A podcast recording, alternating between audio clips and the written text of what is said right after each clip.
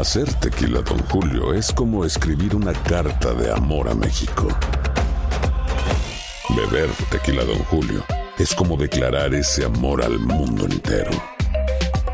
Don Julio es el tequila de lujo original, hecho con la misma pasión que recorre las raíces de nuestro país. Porque si no es por amor, ¿para qué? Consume responsablemente. Don Julio Tequila, 40% alcohol por volumen, 2020. Importado por Diageo Americas, New York, New York. Si no sabes que el Spicy McCrispy tiene Spicy Pepper Sauce en el pan de arriba y en el pan de abajo, ¿qué sabes tú de la vida? Para, pa, pa, pa.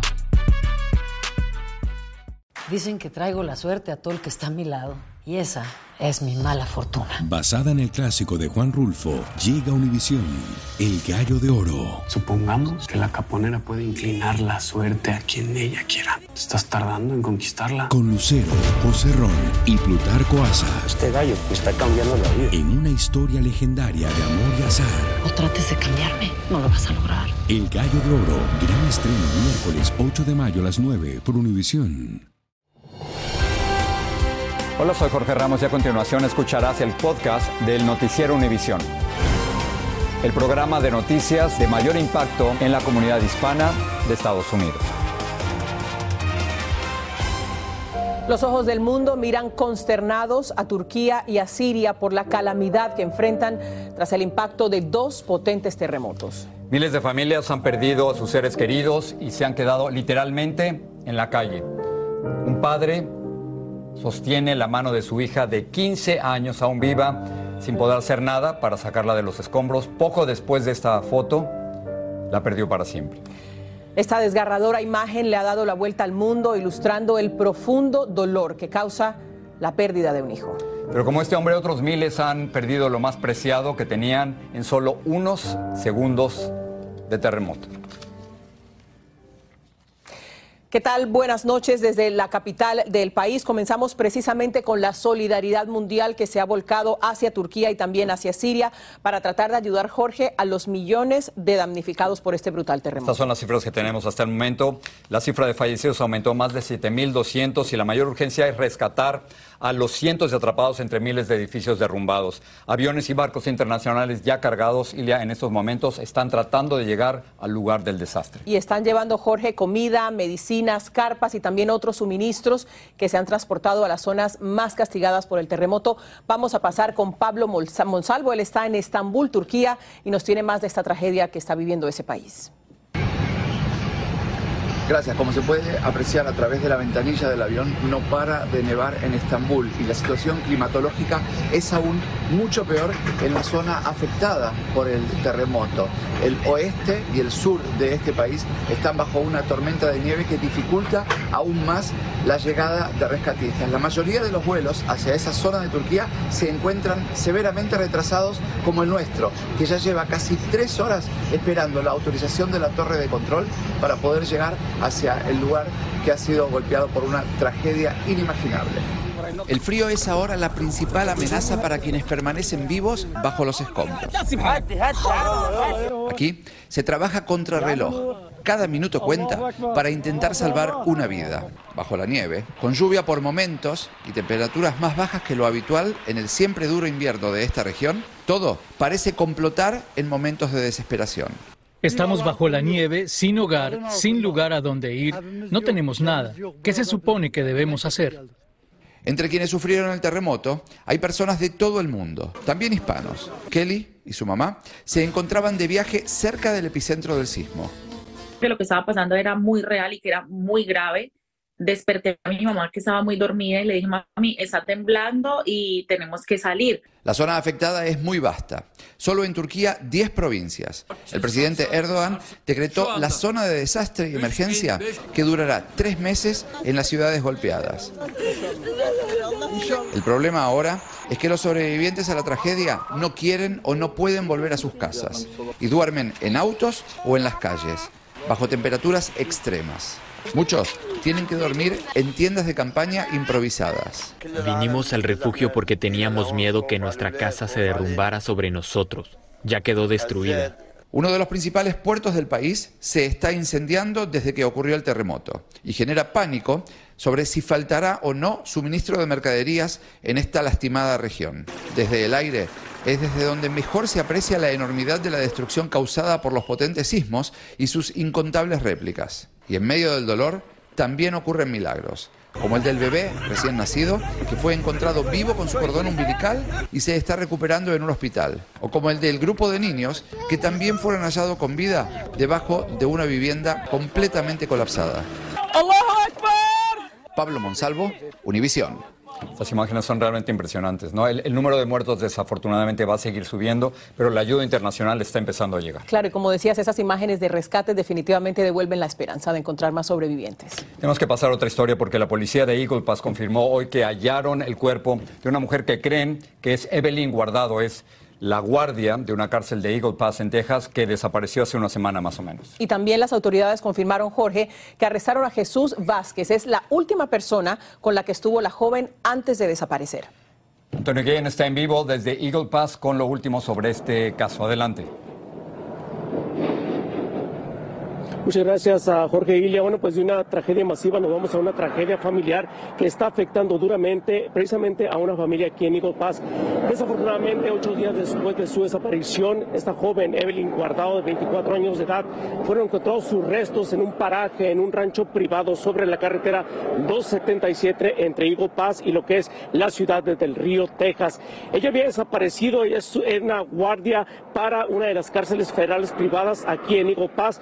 Desapareció y de repente una persona eh, es arrestada porque tenía en su posición el automóvil de ella. Esta persona, Juan Vázquez, sale bajo fianza y esta mañana es nuevamente arrestado enfrentando el cargo de asesinato precisamente por la muerte supuestamente de Evelyn Guardado. Pero pues el dolor de una madre, desgarradoras imágenes obviamente cualquier padre o madre de familia se identifica con esta mujer en este momento. Jesús Esteban eh, Vázquez se encuentra en este momento en la cárcel del condado de Maverick, enfrentando el cargo de asesinato. Sin embargo, las autoridades no descartan la posibilidad de que haya otras personas involucradas en la muerte de esta joven. Regreso con ustedes. Muy triste este caso. Muchísimas gracias, Antonio. Y otros siete policías de Memphis se enfrentan medidas disciplinarias por la muerte de Tyree Nichols y recibirán una declaración interna de cargos o disciplinaria, que es un documento en el que se les notificará sobre las violaciones de la política que han sido identificadas. Seis agentes ya fueron despedidos por su participación en este incidente. Los abogados de los padres de Gaby Petito publicaron una foto de su, celular. Dicen que Gaby fue agredida con violencia y probablemente estrangulada antes de su interacción con la policía. Los Petito demandaron a la policía de Moab en Utah, a la que acusan de no investigar ni reconocer el peligro en que estaba la joven, que luego fue asesinada por su novio.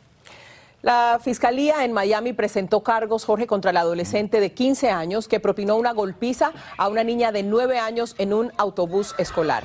La Fiscalía Estatal, la fiscal estatal Catherine Fernández, dijo que el video muestra claramente que esta golpiza fue mucho más grave que un simple altercado estudiantil y añadió que por eso presentó cargos de agresión criminal ante el Tribunal de Menores vamos a seguir porque vamos a pasar a Ohio, en donde las autoridades y expertos están culminando la limpieza de residuos tras una liberación controlada de químicos muy peligrosos de cinco vagones de un tren que se descarriló en el área. Sin embargo, los residentes de East Palestine fueron evacuados y aún no se sabe cuándo podrán regresar a sus casas. David Palomino tuvo acceso al lugar del operativo. 24 horas después de que las autoridades en Ohio extrajeran e incineraran de manera controlada una peligrosa sustancia química de los vagones del tren descarrilado durante el fin de semana, se mantiene vigente la orden de evacuación. Oficiales al mando dicen que el procedimiento fue exitoso. Todo marcha bien. Ahora estamos removiendo los vagones y limpiando el área, afirma el director de operaciones. Desde muy temprano recorrimos la zona del desastre, después de pasar estrictos controles de seguridad de la Guardia Nacional y de la Policía Estatal. A nuestra llegada, encontramos equipos de trabajo drenando los residuos químicos. Una de las principales preocupaciones tanto de residentes como por parte de las autoridades es la calidad del agua antes de permitir que los habitantes de este poblado retornen a sus hogares, algo que está siendo constantemente monitoreado y evaluado por parte de la Agencia de Protección Ambiental. En algunos tramos de las corrientes de agua se ven los estragos que ha dejado este procedimiento. Lo peor, incontables peces muertos. Este es el panorama en East Palestine, un poblado de poco más de 4.000 habitantes. Los residentes tuvieron que abandonar sus hogares en cuestión de minutos. Aún así, a 13 millas de distancia, se sigue sintiendo un fuerte olor en el ambiente. Un olor como químico que no, no da ganas de estar afuera. Se, se siente feo estar afuera, mejor adentro. En medio del caos que ha provocado este descarrilamiento, aún no hay respuesta a la pregunta que todos se hacen en esta área. When do you think the residents can return to their, their properties? Uh, I really don't know. La advertencia es clara. Quienes no cumplan con la ley de evacuación enfrentarán cargos criminales. En East Palestine, David Palomino, Univisión. Hay gente a la que le encanta el McCrispy y hay gente que nunca ha probado el McCrispy. Pero todavía no conocemos a nadie que lo haya probado y no le guste. Para pa pa pa. Dicen que traigo la suerte a todo el que está a mi lado. Y esa es mi mala fortuna. Basada en el clásico de Juan Rulfo, llega Univisión, El Gallo de Oro. Supongamos que la caponera puede inclinar la suerte a quien ella quiera. ¿Estás tardando en conquistarla? Con Lucero, José Ron y Plutarco Asa. Este gallo está cambiando la vida. En una historia legendaria de amor y azar. No trates de cambiarme, no lo vas a lograr. El Gallo de Oro, gran estreno miércoles 8 de mayo a las 9 por Univisión. Estás escuchando el podcast del noticiero Univisión. Otras cosas, Cilia, la Marina estadounidense publicó fotos de los restos del globo espía chino derribado el sábado por un equipo de expertos en explosivos en las costas de Carolina del Sur. El artefacto de unos 180 pies de alto se está revisando para determinar qué tipo de información habría recolectado mientras sobrevoló el espacio aéreo del país. China ha insistido repetidamente que la aeronave es de uso civil y que entró a territorio estadounidense pero por accidente. Jorge, y sin duda este es uno de los temas del que el presidente va a hablar esta noche eh, en su discurso sobre el Estado de la Unión, que nosotros aquí en Unimisión vamos a transmitir, por supuesto, de costa a costa. Y lo va a hacer en momentos en que las encuestas muestran que tiene y muy poca aceptación popular. La Casa Blanca ya dijo sobre qué va a hablar Joe Biden. Y Pedro Rojas nos tiene un adelanto justamente del discurso y también nos habla de la opinión de los republicanos. A solo horas de que el presidente Biden emita su mensaje del Estado de la Unión frente al Congreso, que en esta ocasión está liderado por el Partido Republicano, voceros de la Casa Blanca adelantan que enfatizará temas que unen al país, entre ellos la seguridad nacional, el combate al cáncer, SIDA y otros. La salud mental, la crisis de las opioides, qué podemos hacer como país unidos, tanto demócratas como republicanos, para afrontar esos eh, desafíos que tenemos actualmente. Biden pasó el fin de semana practicando y revisando el contenido de su mensaje rodeado de un equipo de asesores. La crisis internacional generada por el globo espía chino derribado el fin de semana causó ajustes al texto. Republicanos anticipan que el mensaje podría estar cargado de falsas afirmaciones. Va a mentir sobre los salarios, va a decir que han aumentado y la inflación se los ha devorado completamente. La locución también tratará la economía, los logros alcanzados con leyes aprobadas de manera bipartidistas en el Congreso y reiterará una petición por una reforma migratoria. Tenemos una dreamer entre los, los invitados porque tenemos que seguir con ese compromiso de fortalecer DACA, pero también buscar una reforma eh, que es algo que el Congreso se tiene que encargar. Otra petición en la que insistirá es la importancia de regular el acceso a armas de alto calibre. you having fun yet.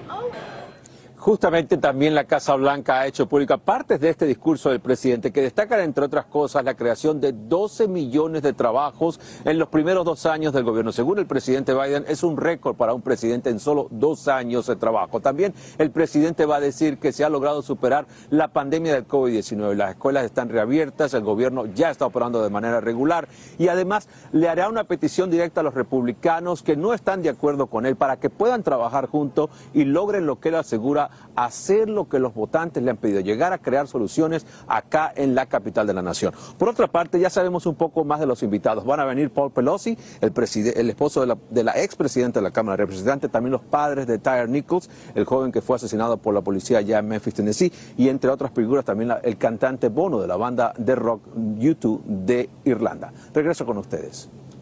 Bien ocupado que vas a estar esta noche, Pedro. Así es.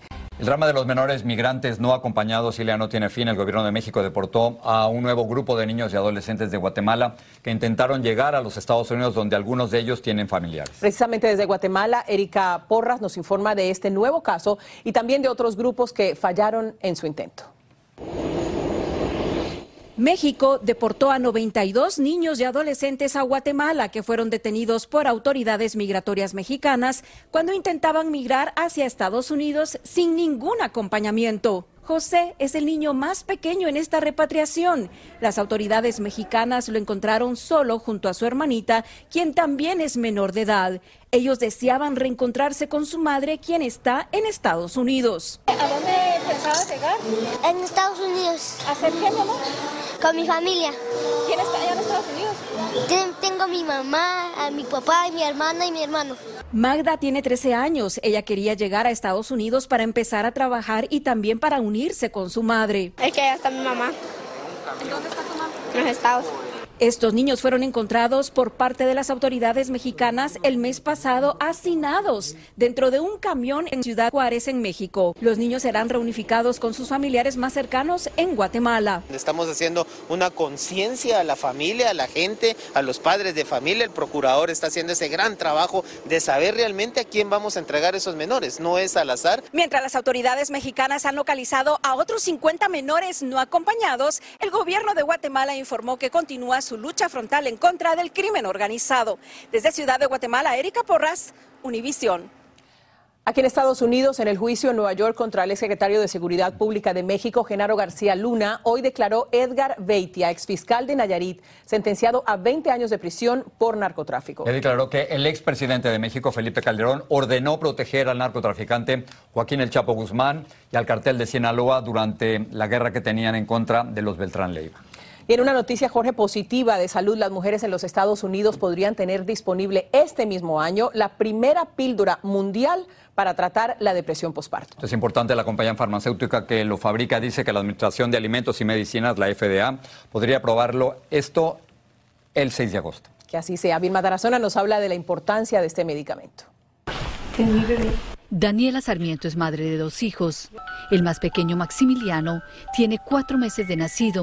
Fue diagnosticada con depresión postparto por segunda vez y dice que le produce mucha angustia. Sentía ahora presión de ser una buena madre para mis dos hijos, o sea, como que me sentía incapaz de ser una buena madre para mis dos hijos. Tenía episodios de ansiedad, no me podía quedar mucho tiempo con ellos dos al tiempo. El doctor Gustavo Alba es uno de los investigadores principales de la nueva píldora para la depresión posparto Suranolone, que podría ser aprobada tan pronto como en agosto por la FDA y que podría beneficiar a madres como Daniela. Lo más reciente es que el FDA ha aceptado una presentación de solicitud de nuevo fármaco para la suranolona y esto es muy interesante, ¿verdad? Porque este sería un tratamiento oral de dos semanas con una acción rápida, la cual se daría una vez al día en adultos. Le preguntamos si tiene efectos secundarios. Un poquito de sedación, lo que viene siendo sentirse uno con un poquito de sueño.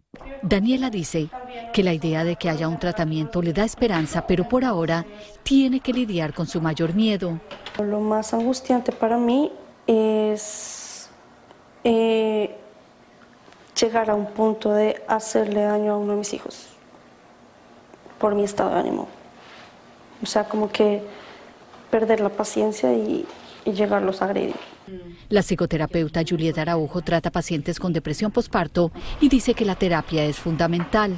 Lo más común que veo es que se sienten sin ganas de vivir, sin ganas de hacer nada, se sienten mucho sentimiento de culpa, ya que ellas mismas se fustigan diciendo, tengo que ser feliz por tener un bebé, ¿cómo es que no estoy feliz? ¿Por qué estoy triste? Los expertos en salud mental dicen que una vez la madre ha dado a luz y siente los síntomas de la depresión postparto, debe buscar ayuda de inmediato. En Miami, Florida, Vilma Tarazona, Univisión. Qué importante hablar de esto, ¿no? Claro que sí. Tú y yo vimos las imágenes, es increíble. Es una mujer que causó pánico entre los conductores en una autopista de California. Se quedó completamente dormida al volante, manejando con el piloto automático. Jorge, por suerte, la rápida acción de una conductora que se percató del potencial peligro de muerte impidió que este insólito incidente acabara en una verdadera tragedia, como nos cuenta Lourdes del Río. Me asusté mucho. La señora estaba dormida. Aunque no ocurrió ningún accidente, ella decidió llamar a la policía de carreteras. Consideraba una locura que la señora estuviera solamente confiando en el piloto automático para manejar. Y es que de hecho la propia compañía advierte en el manual que las funciones actuales de piloto automático requieren la supervisión activa del conductor y no convierten al vehículo en autónomo. Es para asustarse. Pero a mí personalmente no se me hubiese ocurrido hacer eso, aunque soy obviamente dueño de un Tesla modelo 3. Cuando uno maneja uno de estos vehículos, uno no puede evitar sentir que está en una película de ciencia ficción. Pero no se deje engañar. El vehículo es muy inteligente y él sabe cuando usted no está haciendo las cosas bien.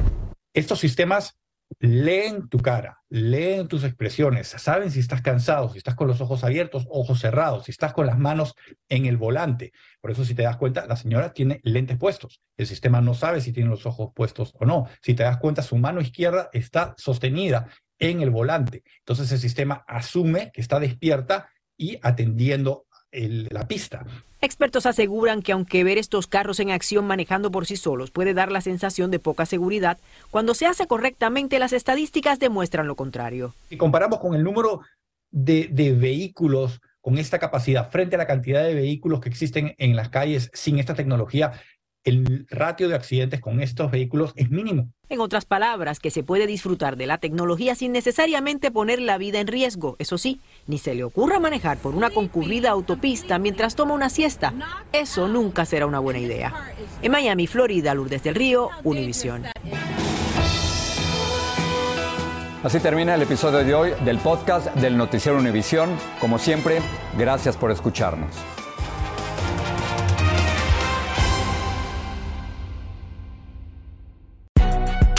Si no sabes que el Spicy McCrispy tiene Spicy Pepper Sauce en el pan de arriba y en el pan de abajo, ¿qué sabes tú de la vida? Para, pa, pa, pa. Lucero junto a José Ron protagonizan El Gallo de Oro. Gran estreno miércoles 8 de mayo a las 9 por Univisión. Y de las